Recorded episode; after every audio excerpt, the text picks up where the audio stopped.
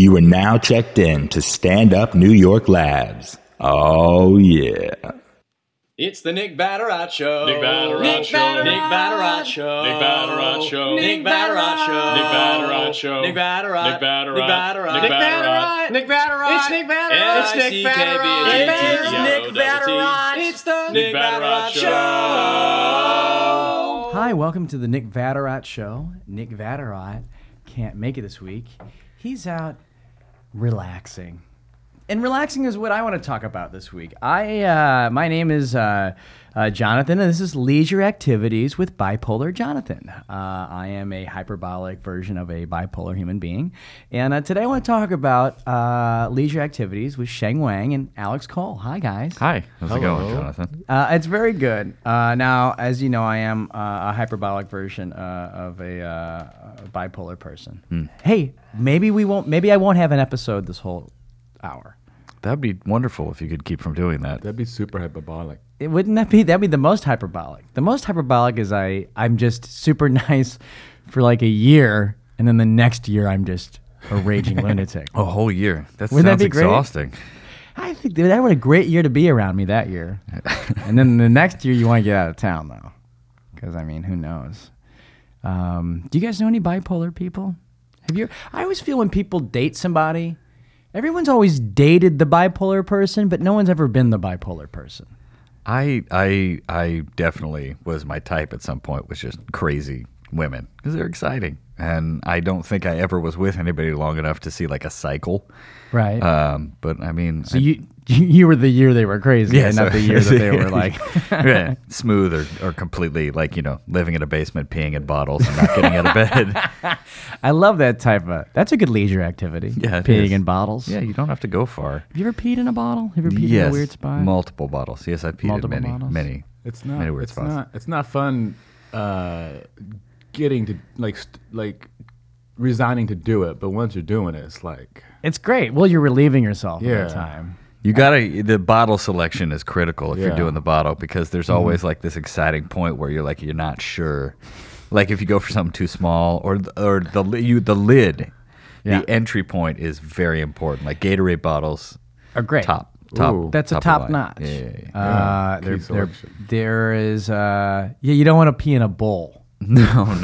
Especially in a moving car. No. You don't want to have like, you don't want the mouth to be as big as the entire. Yeah. No, like a yogurt cup wouldn't work. Like an empty yogurt cup probably would not be a good idea. Put the foil back over it. Set it down on the dash. And just hope it stays put. It is funny because you never, when you do have to pee in a bottle, like it happens every now and then. It just because when it goes in the toilet, you've no sense of how much is coming out. Right. And when in a bottle, all of a sudden you fill it up. Yeah. And also you don't realize how much you're cooling down until you feel how warm you're making other things. It is crazy. That's true. It is so warm. Your body is so warm. Mm-hmm. It does. It gets hot. It gets exciting. I don't know if you've, I've spent some time in the hospital and I wound up, not a lot of time. That sounded really weird. I felt like I was like alluding to some past I didn't have. As you know, I spent most of my childhood. I had herpes, very rare disease. Childhood herpes. No, herpes. Oh, I'm sorry. It's like herpes, but purple. Purple herpes. Herpes. But like that is that thing where you have to pee in that thing, and you're like, you don't have a lot to do in the hospital bed, so you wind up trying to beat your old record of like how much you can fill it up. Oh, volume. Yeah, because I would like see. I would like not. I'd have to pee and I'd wait just because I want to beat my record of how much I filled it up. I wanted to go through a whole tub, you know, just to be like, who's in charge now? You ever pooped in a shoe or anything? Have you ever had to poop in anything? Not pooping in a poop in a Gatorade bottle. Well, there's camping. I mean, you know, you got to go for digging a hole. That's probably the closest I've done. Is like the building my own toilet out of a hole in the ground. That's true. Yeah. I think I've pooped in a bag before. Really? Why? Where were you? You were outdoors? I mean, I was outdoors, but not But I was in the city. I wasn't like in an area that I could dig up a hole. Was it a campus bag? Was it something you could bring back and reuse? It was like I was on campus in college is what it was. And I'll never forget. It's a very weird, I don't know. I remember it was a very odd sequence of events. It was a Halloween. So one year for Halloween, I had a costume. I strapped a giant refrigerator box to my back. And my costume is I was in the way. So all night, everywhere I went, I was in the way. And he was like, "Hey man, you know you're in the way, right?" "Yeah, man, my idea." You know, it was the most fun costume I've ever done. But the problem was I couldn't use the bathroom all night because I couldn't. You know, I was it wasn't I couldn't in go the way. Doorways. Yeah, when we had to drive places, I had to ride in the back of the truck. And because that was the only way I could fit anywhere. The funniest part about that night is that these two guys got in a fight and they started yelling at each other. So I started like inching my refrigerator box in between them, like slowly. And they're like so intent on kicking each other's ass that they didn't even realize. And then finally he's like, "Dude, get out of here! You're in the way!" And everyone goes, "Yeah!" Because like after a while, everybody was in on the joke. It was very fun. But by the end of the night, I was coming home and I kind of had to poop all night. And I was walking home and I was just like, "Okay, I have to poop now." So I took the costume off, threw it away. But it was 4 a.m, there was nowhere to poop. And I just had to go over. I found a construction site and I went in front of that trailer and I just hung my butt over like this wooden staircase and there was a bag. And I didn't know where else to go. And I didn't want to leave poop in their construction site. That's rude. Mm-hmm. And then after that, I walked past a McDonald's and they were loading stuff in and out for the day. And I was like, "Sweet, free food." So I went over and I ran and grabbed a box of stuff and I ran home with it. And I opened it up and it was a box of Legos. Nice. It was the Lego toys. It was a very odd sequence of events, but that was my leisure activity that day. Sometimes it's still a win-win. You go hungry, but you have something to play with. I do. I was great. It was the frustrating thing about the Legos because it was a box of about 100 bags of Legos, individually wrapped right. in the same plane. It was like a Latina airplane. So it wasn't a lot of stuff I could make with it. So it was like five Legos specific pieces, mostly propellers. Whatever I built was made of mostly propellers. It was pretty funny. Guys, so those are some of my leisure activities. Sheng, what do you do for leisure? What is your, when you're doing comedy, you're out on the road, you finally get back to New York, or maybe something you like to do on the road? I like to just, if it's a nice area, I just like to walk around and just get into like the landscapes. Mm-hmm. I was in Buffalo, New York, which I've been to before, but I never thought was like a particularly like cool place to visit. But this last time I was there, they put us up like downtown and I just walked through this cute little neighborhood, just, you know, admiring trees. Exploring is great. And it's great to go I've never been to Buffalo, but it's great to go to a place in the country that has its own identity.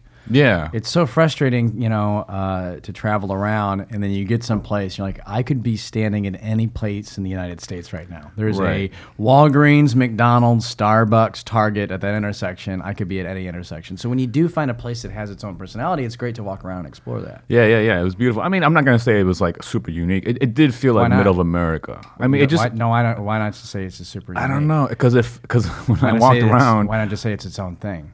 Because you're in Buffalo. Well, because I said to myself, this feels like Peoria. Yeah, Peoria's its own thing, man. Well, Peoria's it's its own place. It's its own. You know, they say if it plays in Peoria, they don't say if it plays in Buffalo. You know, they never say that. That's true. They never say that. You know, I mean, Peoria's got Richard Pryor is not from Buffalo. He's from Peoria. Sam Kinison is not from Buffalo. He's from Peoria. Is that true? I think it is true. I think it is Sam Kinison and Richard Pryor, both from Peoria. They were both born there. Sam Kinison moved away very early on, and I went to Texas. And Richard Pryor, I think the stories of him in the brothels with his mom, because I guess his mom worked in a brothel, and that's sort of contributed to how he turned into a comedian. I think in Peoria. That was in Peoria. Those are the weird three comic ties to Peoria. And I'm sorry, I try to keep my episode in check a little bit there. I'm sorry. If you just... Fine. I think you were right. Yeah, Jonathan, that's good. I black out a little bit when it happens. You feel it coming on, though. I don't feel it coming on. When I'm in it, I don't realize I'm in it. When I walk away from it, I go... yeah, it just happened again, I think, Mm-hmm. It's like the Hulk, but everybody loses, and also I split my pants, too, when it happens. I don't know. Completely unrelated. But I always think it's interesting that Peoria has those three ties, Sam Kinison, Richard Pryor, and the old saying, if it plays in Peoria. I've never heard that saying before. It's an old vaudeville term. Oh, really? I've heard of it. Vaudeville, really? Yeah. Vaudeville, Vaudeville, they played in the Catskills, right? Peoria. That's it. And that was it. There's the two points on the map where they were able to perform. Small circuit, far apart. Or where's the Borscht Belt? Wasn't that where they played too? Isn't it the Catskills? Isn't that? Oh, is it another stupid term for that part of the country? Yeah. You ever played the Catskills? No, I've been hiking up there. Tried to get booked in the woods. Just shouting. Just to say that I did the Catskills. Maybe next time I'll just do 10 minutes and then I could say, like, I did the Catskills. I did vaudeville. There's nothing really there. I don't know. I mean, because I don't know what it was. I guess there were, back in the day, there was the occasional, like, ski lodge or just, like, out-of-the-way singular thing. Yeah. I don't know why that was such a popular place to do comedy. It was just a close enough by... Like a resort place. It was like a resort place. You're playing resorts. You got paid to do comedy, I guess. Yeah, I guess so. So you travel to, now do you do, like, is that a leisure activity that you like to do, Alex? You like to, like hiking? Yeah. Yes, I do. I like hiking. I like getting out. I like walking in nature. I wasn't like a hiking kind of woodsy nature guy growing up or anything like that. My lady kind of introduced me to that. And she said, "I'm stuck." Were you agoraphobic? Come outside and play. No. Agoraphobic's the outside one, or is that people? Yes, yeah. Which one's the people? People? Or is that both? Agoraphobic is going... No, agoraphobic is big spaces, a fear of big spaces outside. Okay, so you just freaks you out. What is the fear? What do those people think is going to happen? They'll float away. I don't know. It's so weird. It's the opposite of claustrophobic, right? Yes. Yeah. Oh, what's the fear of when you like you feel like you're too ugly to go outside? I thought that was agoraphobic. Is that might be one of the attributing factors to agoraphobia? Yeah. I didn't know it was like too ugly. I thought that's what it meant. Because wasn't there was an old black and white actress. Famous. She was just in black and white. She was just in black and white pictures. No skin tone whatsoever. She was. What was it? I can't think of her name. SNL did a sketch about her back in the 90s. I can't. But she was a recluse. She was afraid to go outside. She was a very beautiful person. Maybe she thought she was ugly. Sometimes people. I don't know. It's weird when. It's just weird when people think they're ugly.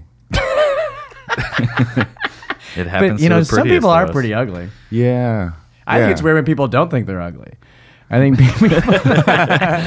some people that they have the. I'll look at an ugly person and go, I wish I had that confidence. I wish I had that delusion. Yeah. The way some people dress and approach other people. You ever see like some guys? They're ugly and they talk to women like they're the baddest dude on the planet. Mm-hmm. I'm like. Where do they get that from? Yeah, is it equally like guys and girls? You feel like? I think so. The delusional confidence. Some women dress confident, and you listen. If you're ugly and you have confidence, I think that's a good thing. That's awesome. But there is a point of too much confidence. There's the borderline cocky. Like if you're ugly, it's bad to have low self-esteem. You should be confident in yourself. you know, I'm not saying that. But if you're like just, I guess maybe if you're ugly and I talk to you and you think you're too good for me, I'm like, where do you get that confidence that you're better than, you might be better than me, but you're not ugly enough to, you're too ugly to warrant that confidence. They just did an SNL sketch on the season finale with Andy Samberg where he was the overconfident hunchback. And he's just in the bar, like, rejecting women left and right. That's like, so funny. You missed out, like, and moving on. It is actually really, really funny. I like That's it a funny. Lot. So you're saying I stole that bit? You saying I just kind of lifted that from? No, it's just took that from there. Similar. I thought you'd enjoy. It's parallel it. Thought, man. Yeah. That's all it is. Just I don't know. I'm just kind of riffing here. I think if we play it back, we can organically see where I got that from. I was just adding to the conversation, I thought. Yeah, well, I was trying to add to it too. And you added to the conversation? My buddy added to the conversation yesterday. Why, did you get that from him? No, I didn't. Did you really get that from him? Are you accusing me of stealing? Phone? Shane, did your phone go off? Is it your mom? No, I'm sorry. I put it on airplane mode, but I forgot I do have this, like, I have this app. And an airplane went by, and it goes off. And then I have this app it's called Transform Your Life, and it just gives me like a spiritual, inspirational quote. You're kidding. At 1:45 every day. The time of day you're most willing to absorb positive affirmation. The quote today: "Get a watch." Sorry. Turn off your phone. I actually love that. What was the? Well, how do we not? You want to? Okay, yeah. Let's get into it. And Alex, I'm sorry. I didn't. I know. Listen, I just. I think I had another borderline thing, and I won't comment on my episodes from here on out. We'll just know what they are. We'll try to move past them best I can. Okay. You know, and you guys are darlings for dealing with my episodes. I think we both understand. So. I turn into, I don't know what it is, and I don't know why it is. I can feel like I'm on top of the world, and then. I just want people to know that I'm right, and that I'm the most important of all the people. Welcome back, Jonathan. Thanks, guys. Thanks for having me. What's the inspirational quote? Well, Jonathan, here we go. Fear grows in darkness. If you think there's a boogeyman around, turn on the light. That's Dorothy Thompson. Fear grows in darkness. Let me see that. I just downloaded. That is. Oh yeah, I just downloaded this one. That is incredibly applicable to my predicament. Yeah, man. We need to turn on the light inside you, Jonathan. Look, maybe you need to. Yeah, I got the same. You got the same inspirational quote? Yes, maybe something you could benefit from. Guys, when my boogeyman comes out... I'm going to turn on the light. Please turn on the light. That's crazy that's exactly what the inspirational quote was. Man. Is it always very applicable to your situation? Do you find that? It's always pretty cool. It's always a pretty cool quote. You know, I'm a bit of a stoner, so I'm just like, yeah, man, life is good. Yeah. Smile, breathe. But the funny thing is, like, they give you quotes, and underneath that, I guess whoever... commission the app likes to give her like interpretation of what the quote means, and then that sometimes is just like, what are you talking about? Totally way to ruin it. Look, just deliver the advice. Yeah. That's all I need. Yeah, I don't need the middleman here. She gives you an assignment, and it's always she always says the same kind of words like truth, conditioning, awareness, attention. What is her interpretation? Like based on that, the assignment today, through the power of awareness and attention, banish the darkness, turn the light on, keep it on, do not turn it off. If it seems occasionally to go off by itself, watch closely how that happens. So she's repeated, she's regurgitated. She just stole it. She did. She parallel, did. Or is that parallel thought? I got super annoyed this past week. I did a... did a joke. I put a little joke. I like to put like I'm on. Are you guys on Twitter? Yeah. Mm-hmm. I do Twitter. I like to put leisure activities on Twitter. I favorite a lot of stuff, but then sometimes I want to rage and hate everything. Yeah. But there's no hate button, which sucks. The other day I tweeted a joke. Actually, I was going through a notebook. I came across a joke that I had because I like to write jokes sometimes, you know. Yeah. I came across a joke. And the joke was, I want to do a joke about how white people are good at NASCAR and black people are good at track, but people get uptight when I do jokes about different types of races. Right. And that's a joke. It's a pun. It's what is it? What's that called? A homonym? Race is a homonym? It's a pun. Yeah, it's a pun. It's a pun. That's what it is. Yeah, it was a pun. I thought if anything, people would get mad because they didn't get the racist joke. Right, that was the point, if anything. And then this guy writes. He goes. Yeah, I remember that joke when so and so did it a couple years ago. Oh. Alluding that I had stolen the joke. Yeah. Oh. Now, okay, I have about 5,000 things I've tweeted, as does most people. Yeah. Some stuff's gonna overlap. Yeah, of course. You know, just some stuff, and sometimes like that'll happen. Somebody'll be like, "Have you?" You know, like sometimes people be like, "There's people in the past. People have been like, hey man, hey Bi-Polar Jonathan, passive aggressive Patsy." Already tweeted something like that, or has a similar inspirational thought or joke about that, and I'll go, cool. It was just a dumb tweet that I tweeted and probably would never have thought about again, you know? Right. But this guy rages, and then this other guy that he said that I stole it from goes, "Hey, thanks a lot for pointing that out." Oh God. By the way, I hope you think mine was at least worded better. What's with the dig? Why you gotta do a little dig at the end to kind of do the whole thing? Now here's the truth. I tweeted that same thing a couple years ago when I first thought of it. It went in a notebook. I was going through the notebook. I go, I'm gonna put this out in the world again. So I go, yeah, I've also been doing it for several years, and I posted the link of me tweeting it back in 2012. Wow. And then what was that response? So did that predate the other guy's one? Well, he goes, here's what he said. He goes, if you've been doing it for 2 years, why are you asking advice about it?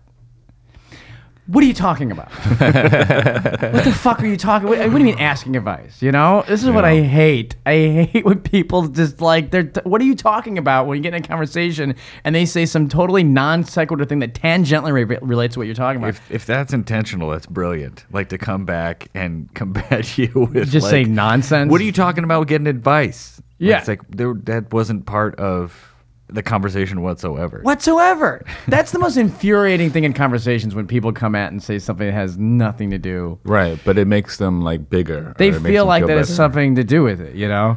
And then he goes, I've been doing it since, when he says years, he meant years. Not like a year and a half, which 2012 was back in November. I mean years, like 2011. And I unfriended them both and deleted it. And I was just like, what a bunch of morons, man. Oh, you know? Man. Be cool. They're comics. They're stand-ups. Yeah, and also, like, I tried to make a joke about it, too. I go, hey, just so you know, you've been doing it for years? I've been doing it for years, too.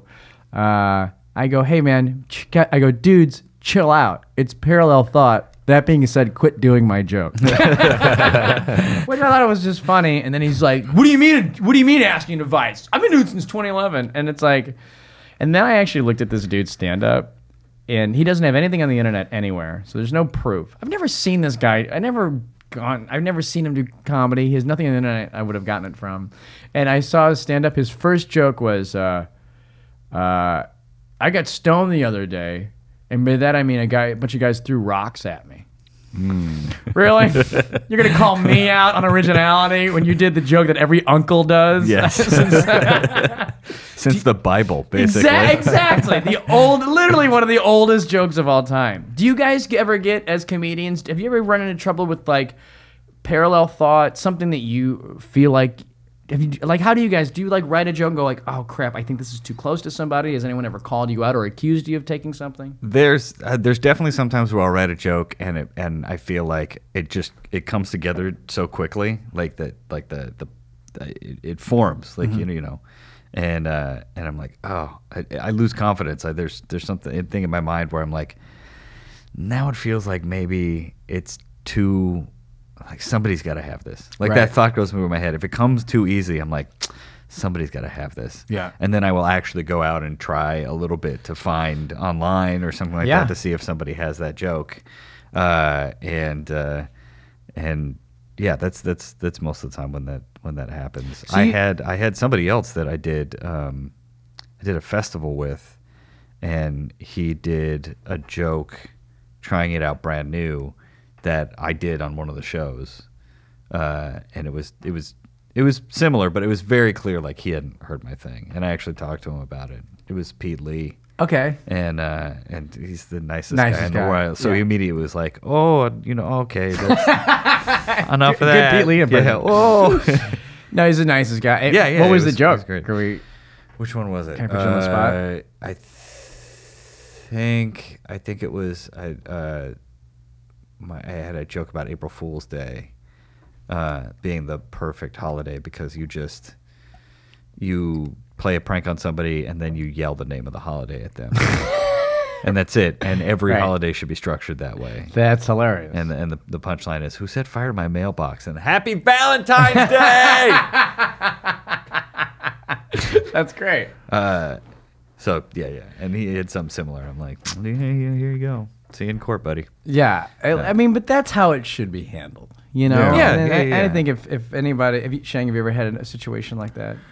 Yeah, I mean, I try to do a little research before if it feels like it's too easy or it just feels like someone must have done this before. I had that one joke about vaginas and balls, like comparing.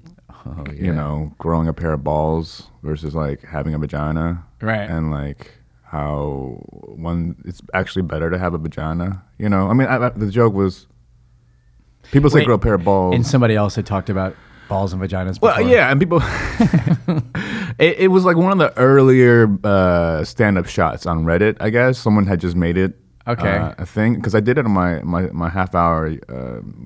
2009, I think, right, or something like that, and then it got like pretty like whatever on Reddit. It got a lot of comments and stuff, and then people started to say how it was other comics had who had talked about it. Yeah, I don't know. It's just like it's a pun about balls being not really that. Tough. Wait, so what is the joke? Was it one of those things where they put a picture of you and they put like the... No, somebody stole and made a meme out of it, right? Someone put it over Betty White. First, right? It was a meme of me, really? And then someone made a meme of Betty White with the joke. And what does it say on the meme? It says, why do people say grow a pair of balls? Something like, balls make you more vulnerable. Like if you want to be tough, you should lose some balls. If you want to be real tough, you should grow a vagina. That's the joke. So people lifted that from you and started putting it on other things. Yeah, it became without your credit. Right. Well, I guess when first someone made a meme of my face, but there was no name on it, and then that became kind of big. And then people had discussions. First, people had said that I lifted that from some article that Dan Savage wrote. And then another comedian, I forgot his name, a gay comic had, also done a similar premise about vaginas being very strong. Right. It's just a simple way of flipping how you look at the figurative, meaning of growing balls. Yeah. What people always do is they jump to stealing instead of jumping to... Way too quick, I think. They were way too quick. It was like... What was the thing that just happened recently with... So Jay-Z got hit by Beyonce's sister in that elevator. Right. And the internet blew up with... Looks like now Jay-Z has 100 problems. So many people thought of that same joke. Mm-hmm. But nobody... It wasn't like everyone was stealing it from each other. It's just there. It's Jay-Z's known... When you think of Jay-Z... If you were to come up with a Jay-Z pun, you'd probably go 99 problems is the first thing you think of, Mm-hmm. And then he's like, a bitch ain't one, and now this woman behaving like a bitch hits Mm-hmm. him, and now he's like, oh, looks like he's got 100 problems. Now everyone thinks of that same thing. That's a perfect example of how parallel thought is a thing. Right. But people what was it? I think just last night, who did America play in the World Cup? Ghana. So Andrew Short, I believe, comedian, kept retweeting all the people that said, looks like America's gonna win. And he kept retweeting it over and over and over. Follow Andrew Short on Twitter. And that's hilarious. It's just a similar thing. And there was another tweet that I tweeted was the hardest part about being gay is telling your parents you rollerblade. Mm-hmm. And then everyone attacked me going, that's a Daniel Tosh joke. It's like, all right, well. That's a street joke. Well, the street joke is the hardest part of telling your parents you. Wait, no. Oh, I fucked it up. The hardest part about telling. Gay. Oh. No, the real joke is hardest part about rollerblading is telling your parents you're gay. So my joke was the hardest part about being gay is telling your parents you're rollerblading. An inverse of that street joke. It's making fun of that street joke. I see. And Daniel Tosh already made fun of that street joke with that. But it's a street. You just flip it. You know, yeah. it's you know, and everyone's just like, quit stealing material. And now we have what is stand-up comedy, which is coming up with something that everybody thinks that nobody's thought of. That's essentially what stand-up comedy is. You gotta be unique and then relatable. Yeah. No one said this yet, but it resonates as someone go, that's been in my mind before.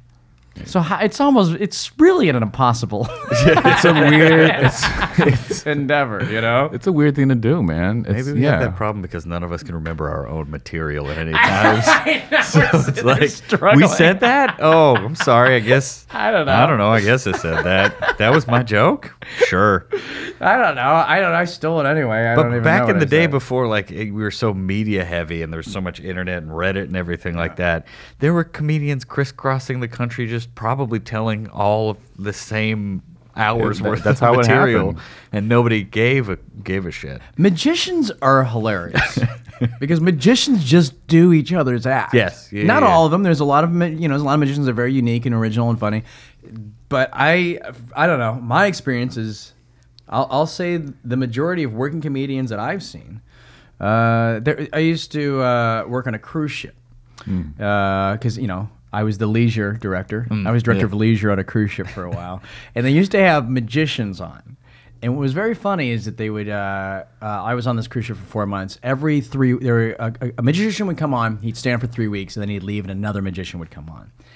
And I would go and watch the shows. And they did the exact same show, which is funny. We'd have to load out their woman-in-the-box equipment, their sword thing, all this stuff, and then bring on the exact same replica. It's like, just keep this stuff on. Have a communal, right. Yeah, because they all do the same, and not only do they do the same exact tricks, they have the same jokes right in the whole act, too, and they're fine with it. They're all fine with this just borrowing each other's material. That's just how it's just practicing doing it and saying it. Right.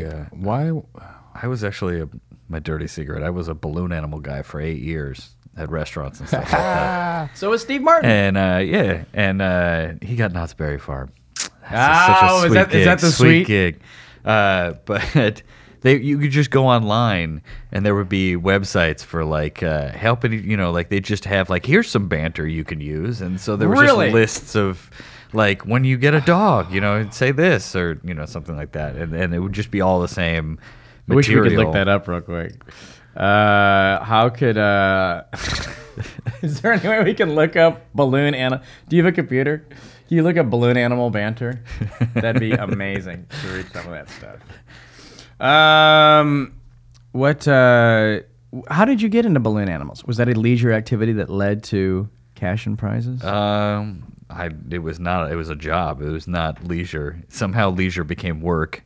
I was a magic nerd, and when I was a kid, I taught myself to do balloon animals. And then when I got to college, I just couldn't find a job, and I was looking through like the directory of listings at school, and it said become a balloonologist just with a phone number. It was so, looking back now, that sounds so ominous that the page just said become a balloonologist, and then a 1-800 number. That's the word. That's balloonologist. Like, that's how. Yeah. Well, no, that's the word they made up. Balloonologist. So you're not balloon animal guy, which is what people in the restaurant just called me. Like guy.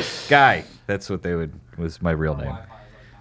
Oh, that's all right. We'll just make some up. So that was it. My interview was at a Taco Bell. Hold on, the Wi-Fi is not working? I don't know yet. Okay, that's fine. All right.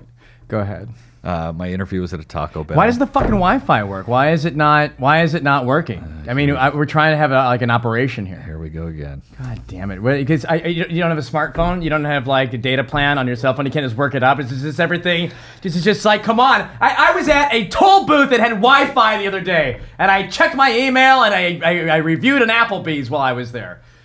Can't even get Wi-Fi in there. John, turn on the light, buddy. Thank you.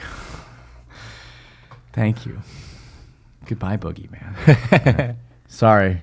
The Boogeyman came out again. Thank you. I love that inspirational quote. Yeah, this might be, hey, this might be the year of the light. This might be, dude. This might be that one good year. The one good year I have. You did it at a restaurant. Did kids ever cry? Did they ever? Oh yeah. Younger kids, they would just cry like if you snuck up on them wrong, like if you just approached them wrong. That was the wrong thing to say. That just implies that I'm just slinking. That might be on you. I'm crawling around a restaurant, popping up. Hello, you know. But you try to. You think kids be used to surprises while that peekaboo that's happening? Yeah. When did peekaboo become scary? I don't know. Peekaboo is a funny thing. It does blow a kid's mind. Yeah, right. They really are so dumb at that point that they can't figure out where this guy went. Yeah. Where'd that guy go? Out of sight, out of mind. He's back, and that elicits laughter. It's creating tension. The release is the return of the man. Ah, that's a good act. It's a funny. It kills. It's so funny. Kills, dude. Every time, dude. I've always wanted to do a documentary of trying to make somebody laugh at every year. Start at zero and see what makes people laugh as you go all the way up to. Oh, that's interesting. How high of an age? And it's funny that, making your face appear to a kid is so funny. What is the comic? What do you think makes a kid? There's part of me that doesn't want to dissect what makes people laugh, but at the same time, it is a little bit fascinating. I think you can always say that there's some sort of tension and a release that is in every comedic moment. But what is this funny about a face reappearing? What is one of the definitions that they have of laughter? Is it's a tension release.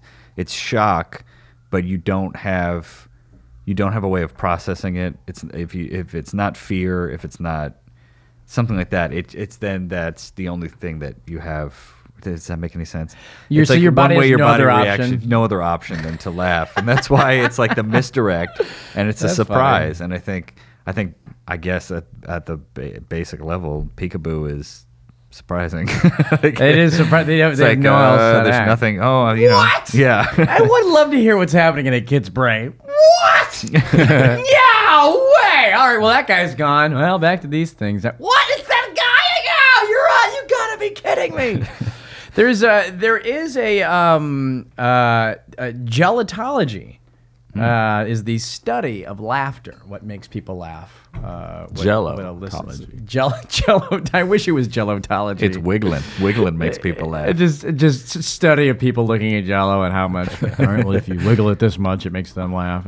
It is funny. Jello jiggling is funny. I don't know why. It looks. It looks naughty. It's it's weird. Hey, and sex is the root of a lot of comedy. Yeah, it makes us tense. They say that they think that maybe laughter. Some people have they think that gelotology. They think laughter might have evolved from, let's say, ancient cavemen. Mm-hmm. I'm trying to remember exactly the example they used. So for example, if two cavemen thought they saw a saber-toothed tiger, okay, then they get closer and they realize it was just some rocks that looked like it, they would laugh. Mm-hmm. And the laugh was a way to let people know that danger has subsided. Right, right. Or there was no real danger. There was no real danger. Right. There's the tension of the saber-toothed tiger. The laughter is the release, letting people know it's okay. Yeah. I've heard that before too, and I think that was used to explain why, when you're in a group, a whole audience, laughs, and why it's it spreads, and people feel comfortable laughing at once. And it's we've all done a room where it's 5 people and it's so much harder because everybody's aware of everyone else and there's some weird tension there. But when it's more of a crowd and everybody laughs and they hear each other laugh, it's the same thing. There's more of this oh, that was, you know, and we all can kind of like release this tension and like that's, we're not scared anymore. It's interesting deciding. It's a comfort. It's a comfort. Like what it, the comfort comes from the danger subsiding. What is the danger in that situation? A lot of times it's the danger of, is this going to be a waste of our time? Is this comedian going to be bad? Us. And then they all laugh going, thank goodness the danger. Does this guy not know he was ugly when he left the house? Where does he get the confidence to go up on stage with a face like that? Yeah, it is interesting. I like sometimes, it is weird watching, you ever see somebody walk into a room, a full room where people are dying laughing, and they just start smiling. They don't know what, the guy's just in the middle of a joke, and the person just starts smiling and almost like is, and I'll see them laugh, and I'm like, you haven't been here for the whole joke. You don't know why that's funny, but they just, they're smiling at the laughter is it's that contagious thing. It is. It's that group mind. Conversely, I hate when as opposed to when I've seen somebody walk into a room while a great show, it just happens to be a moment where people are like listening and watching and they're not laughing at that moment and they walk in, the person then does a punchline to something that person wasn't there for and that person's like, nah, and turns around and walks away. It's like, well, you weren't really, guy's not funny. Well, you weren't here for the whole thing, you know? Leisure activity. Would you guys do comedy if you didn't get paid for it? I mean, we rarely get paid for it.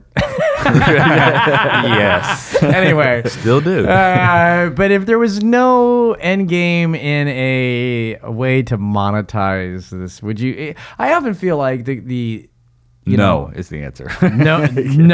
You wouldn't go to an open mic every once in a while, still just to, you know, express yourself in some artistic, comedic way. No, I don't think so. Really? So I think I have other outlets. Yeah. What are your other outlets? I do other shit. I do like drawing and I don't want to say balloon animals. I don't need the stage. I have balloons. The balloon animals are my friends. Sheng, do you think you would still do it? Yeah, still? I don't. I mean, I think maybe not for more than like a year. I think it would be fun for maybe 2-3 years. The grind, because grind is not. It's not fun. But I feel sometimes like, you know. To be in a field, let's say racquetball was your passion. Mm-hmm. Not a lot of ways to monetize that passion. Mm-hmm. You know, even though you love it and you're good at it and it's fun to do. You know, fortunately, comedy is a weird way that you can, you know, make money off mm-hmm. it. But it is interesting seeing if people would do it or not. If there was no way. Do you think you would have ever tried it if there wasn't a way? If it was just like a softball team that you did on the weekends, do you think you ever would have tried it just to try it? I don't think I thought about an end game when I first tried it. Yeah. I thought I was just like, okay, let's see where this, like this is interesting. And kind of started doing it and kind of kept doing it. And I think you know, part of it also just latches into you.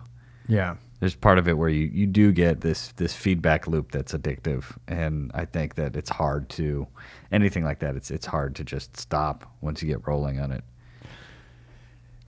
It's addictive. Mm-hmm. It's completely addictive. Were you addicted to right away? To it, or did you have to have that first? Was it that first kill session that you're like, all right? Oh, you get the first positive response, and that's usually enough to try it again. Yeah. You know, although, you know, at that level, you know, you see people that do that, and then like, I can't do this anymore. Yeah. Like they just get totally frustrated and frightened from ever doing it again. Somehow that just didn't happen to me. I wasn't scared away. Enough. I stopped for a little bit, not that long, maybe like 6 months or so, completely just to finish up other stuff I was doing. But I kept. Sometimes I think about how ridiculous my commitment was at the beginning, considering my skill level and not having an end game whatsoever. Driving like an hour and a half to do 5 minutes at midnight, and then driving home at 2 a.m, and falling asleep at the wheel a little bit and stuff like that. So that's gone from you, and but in the beginning it's so new and different, and you do have that like drive to do it so often. Yeah, the beginning is just beautiful. It's a new thing. It's a new girlfriend. It's exciting. Mm-hmm. She hasn't cheated on you yet. No. Right. And believe me, she will cheat on you. Just sit there with her arms crossed going, not funny! It's the worst. Yeah. Why are we doing this? Have you had a really bad experience lately? Yeah. Yeah? Yeah. How bad was it? I mean, I don't know. It wasn't terrible. I just went to open mic. I'm not open mic. I went to a book show yesterday. It was just like comics and people not knowing that there was a show there, and then they left. It's so furious. You're just like, wow. Just throwing a show onto people. Yeah. Yeah, and it just felt, I don't know, I just felt bad for the people. Yeah.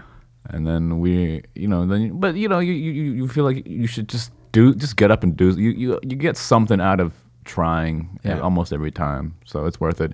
I bombed pretty hard a couple of weeks ago in New Jersey when I was supposed to. I was opening for Julio Iglesias. I thought you were about to say Hootie and the Blowfish. Right. Well, when I first got the email, I thought it was Gabriel Iglesias. So wait, the international. Singer-songwriter, Grammy Award winner, Latino singer-songwriter. That's huge. He's huge. He's like 70, 80. Was this an arena? It was in New Jersey at the Performing Arts Center. It's like 3,000 sold out. Why were you keeping this from me? It was an experience, man. Wait, is he? What's some of his hits? The girls I used to love, or something. Feliz. Wait, is it the old one or the young one? He's an old one. He's Enrique's dad. Oh, that's the guy. He's old school. I love that. It's a big song. It is his big song. Yeah, it's funny. What about your gringos that we don't know anything besides that one? He's huge. He's huge. Super, super international. Like what, 300, 600 pounds? Oh, good night. Not to cut you off, Prescott Tulk, very funny comedian. Mm-hmm. I'm a big fan of comedy, so I like most of my podcast is telling about other comedians' jokes. But Prescott Tulk has a hilarious joke where they came up and he goes, "There's only one Julio Iglesias," and he's like, "I looked in the phone book. There's like, there's hundreds of them. It's like one of the most common names." Very funny joke. But what do you, how was that experience? First of all, comedy opening up for music is never a marriage made in heaven. No. Yuck. It's they're not there for comedy, and they're sort of like not really rooting for you. No. I mean, it's kind of like that the show I did last night where you just kind of start doing a show at people at a restaurant, mm-hmm. you know, and so they weren't expecting it. I wasn't even expecting it because I thought it was Gabriel. Because when I got this email, my agent said, Jose Iglesias. Well, there is only one Jose Iglesias. There's no real famous. There's a baseball player named Jose Iglesias. Oh, I googled that. I was like, who is this? Yeah. Because I thought it was Gabriel. Then I was like, who's Jose? And then I looked at the venue, and it was Julio. That's amazing. But it was like the day of, and I was like, it's good money. So I was like, let's do it. So I showed up, and then I didn't think about it too hard. I didn't adjust my act. I was like, I'm gonna do what the jokes I've been enjoying telling these couple of months or these weeks. Julio's not adjusting his songs because you're there. Yeah. Sheng's opening up. I better not do Feliz Navidad. Yeah. So I just bombed, dude. I just ate it. For 15 minutes. Did you 3, talk to Julio? Did you meet him? No. You never get to meet him? No. The man, the myth, the legend? That was the sad part. Like, yeah, I guess he was just like taking a nap. He needs someone to do a little bit of time. Yeah. I mean, he's an old man. Yeah. And he walks to the stage, and then that's when they give you the light to get the hell off. And then I was like, thank you. Good night. Well, I mean, like, what was it? Bobcat Goldthwait used to open up for Nirvana. Mm-hmm. And they say there's some story that of Bobcat, the first time he went out there, he just bombed and they threw trash at him. And it was just like the worst experience. And then as he's getting off stage, Kurt Cobain walks by him and is just laughing, going, "You're with us the whole tour. That was amazing." You know, like the band knows the deal. They know that, you know, it's almost... I don't know. Some of these guys, even they have an act they know they know it's not going to be in that opening act's benefit to be at that show. It pumps them up a little bit more, you know. So the audience is even more. Yeah. I'm not saying that was the intention of that, but if you ever hear about these guys that they'll have an open. So I've heard these headliners, they have an opener that bombs. Just so when they come out, they kill this hack guy. You ever hear about a guy doing that? I could name names, but I won't. It makes sense. I mean, when I was on there, people were yelling Julio. And that was probably the best part when I addressed the hecklers. That was probably the highlight of the show. Because at one point, I told them, I was like, yo, he's just resting. Yeah. He needs to chill for a little bit. You're stepping on my punchlines. You're making this worse for everybody. Right, right. And that's when everyone got on board for a second. And I should have just walked off right there, but then I did another joke. And then it went downhill. Yeah, how do you crowd work 3,000 people? Who here's from out of town? And then, of course, one person doesn't, and that's the person you focus on the entire set. Oh, yeah. 3,000 people. You have 2,999 people are on board, and there's one guy with his arm folded in the front, and you're like, fuck. Why can't I get him on board? Why is it? Why is the comedian focused on the one person who's not paying attention? What is that? I hate that. That's the only person we care about. Mm-hmm. So weird. So everyone else we don't have to worry about. You know, that's the one. And then, I don't know, you just assign all your insecurities or whatever fears into that one dude. It's so weird. Oh, I have Monday night. I did Louis Katz and Grant Gordon's room, Sack Magic, Legion Bar. At the Legion Bar. Yes, and I went up last. A few people have filled it out. Still a decent crowd. And I got up, but it was the end, and people left, so the energy had gone down. And I got up, and I kind of had a weird beginning, and I decided to do that thing where I just am gonna roll with it. You know, it's like maybe I'll stop now. Okay. Or maybe this will continue. But I think I'm going to continue. And now you guys have checked out. I'm trying to do that old thing. So you're telling them this while it's happening. Trying to get narrating the energy not coming up and narrating the uncomfortableness and but this might get funny again and it's going to dip here and I'm just doing that. I've never made that work. I don't know why I went into it. It always seems like it's a fun idea to be like, maybe I can get this kind of weird little, I'm addressing the weirdness in the room. Maybe I can do that thing where you just keep repeating it until it dies and comes back and stuff. It's not working. And there's one dude right in the front, this kind of long-haired, hip-looking guy, and he's shaking his head at me and making this kind of noise and face and everything like that. And so I just wrapped it up. And the rest of the set was all right, but it clearly suffered from that. And then just to tie everything back in, he came up to me afterwards and he said, oh, you know that? He was British. Boy. And he's like, you know that thing you were doing at the beginning? Have you ever heard of... now I can't remember. Stuart Lee. Yeah, he's like, was it really Stuart Lee? Have you heard of Stuart Lee? He does that. I thought that's why I was shaking my head because I thought you were trying to do his bit. I thought maybe you had taken his bit. Back to parallel thought. And it's Stuart Lee coined bailing yourself out of a bit. Right. That was his idea. He's and he does it for so long, and it's brilliant. In the back of my head, I'm like, fuck, I didn't try and do that for any other reason. God. That is, it's a little bit infuriating that guy is so stupid to think that you trying to make a joke out of the situation is another guy's idea. It's kind of hilarious that I was doing something that I knew probably was going to fail and just was a horrible thing. And afterwards, I'm like, why did I even try that? And his comment wasn't that was dumb. You shouldn't have done that. It was oh, this other guy does it, and it's so much better. Which also proves that you can't It's not, the audience member is not always. We don't know why they're not laughing sometimes. We don't know why they're judging us. We don't know why. Yes. It could be anything from it's racism. It's usually racism. It's always, in your case, it's always racism. You're super racist to the audience and they can tell. You don't know if they had a bad day, girlfriend just broke up with them, or super drunk and they can't pay attention, might have a weird mental thing. There is a myriad of reasons that the other day I did a show, I do leisure speaks. where I tell people how to chill, and that's useful. Yeah, it's very useful. Great. It's all in chaise lounge chairs. They sit, it's really great. But they were sitting there, and this one guy is sitting with his arms folded, and I thought he hated everything I said. And then all of a sudden, I said this one thing, and he just started clapping, like louder than anybody there, like enthusiastically. Yeah, I was like, oh. He's enjoying what's happening. That's just how he just doesn't like.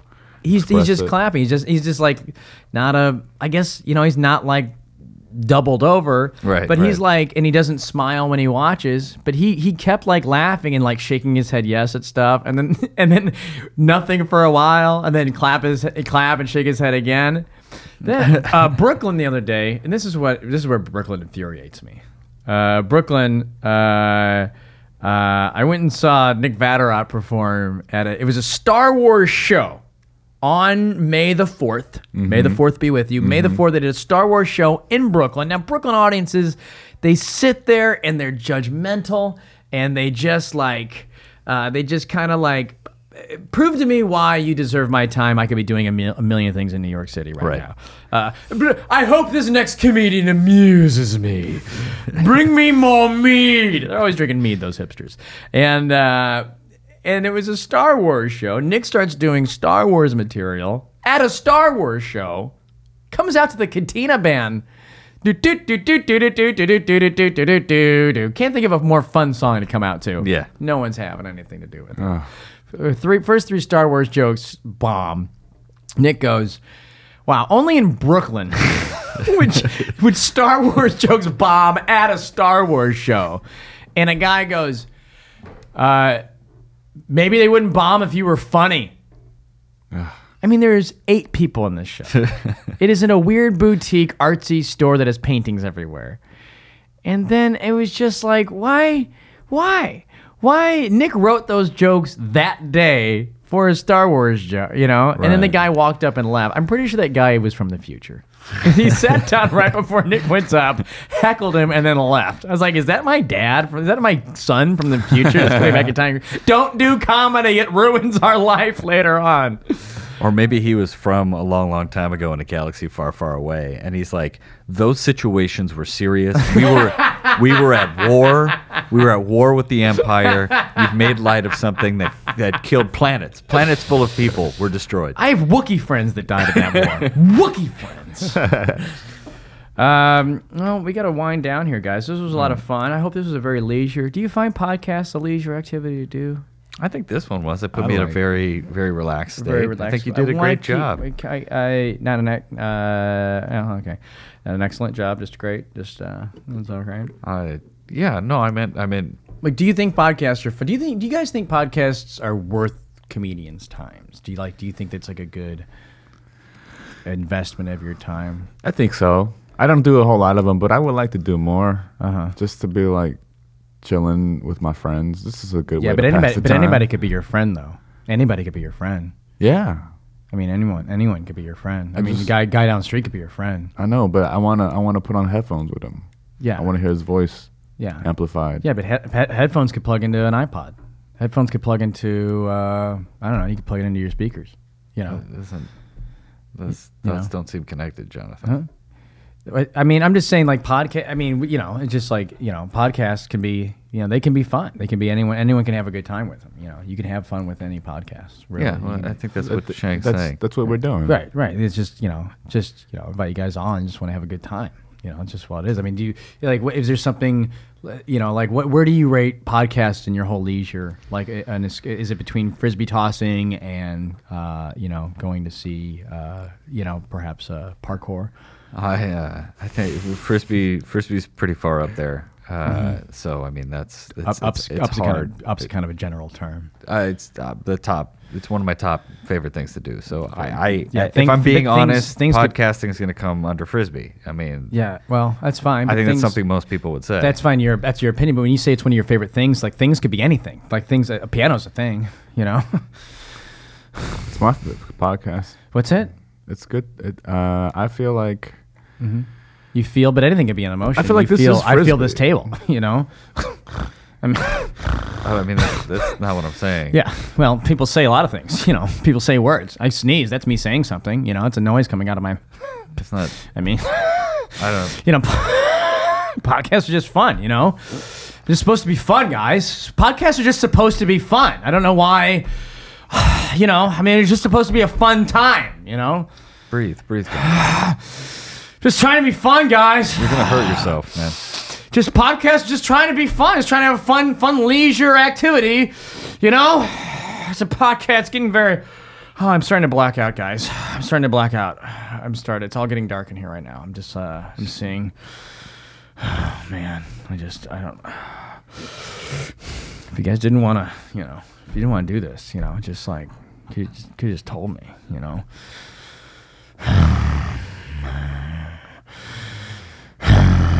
Sorry I wasted your time. Sorry I wasted this hour, you know. Oh, apology accepted. What? Yeah, well, credit cards are accepted. You know, you accept credit cards. MasterCard's accepted. Just... Man, it's all getting very dark in here right now. Is your throat okay? Is it closing? Well, yeah. Well, yeah. Throat's how you speak. Throat's how you talk about stuff, you know? You know, my mom has a throat. You know? Dogs have throats. You know? There's a neck in a bottle, you know? You know, neck's a bottleneck, but gets bottlenecked on the expressway. So there you go, man. Oh, is it getting, the light's dimming in here right now? What is... I don't know why. Do we need to call somebody? I don't know. We need to, here, get some more water. I'll put a little... Oh, man. Oh, no. God, what is happening? What is it? I'm seeing the light. Oh, the light. Hey, what's up, Jonathan? You can also find me online, alexcole.com. I feel like it's 1:45. I feel like the boogeyman has gone away. And either I see the light... Or no, you just turned on the floodlight. That's what that was. And I feel really good right now. You should probably do this podcast not in the dark. Yeah, that was... We should probably have... I'm seeing your faces for the first time. It might help. You might feel a little more... I was looking left the whole time. You guys were both to my right. What a small world. Guys, thank you for making me... Guys, I think I've shed the boogeyman. I think you helped me guide out of that dark place I was at.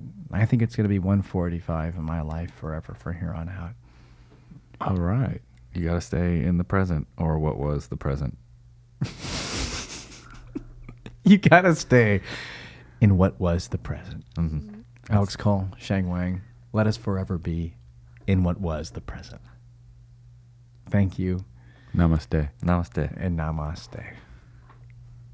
Thank you, Jonathan. Goodbye, boogeyman. Everybody, I won't be seeing you no more. Everybody sing. I get the light now. It's 1:45 forevermore. You guys want to go get fries? Yeah, let's get some fries. All right.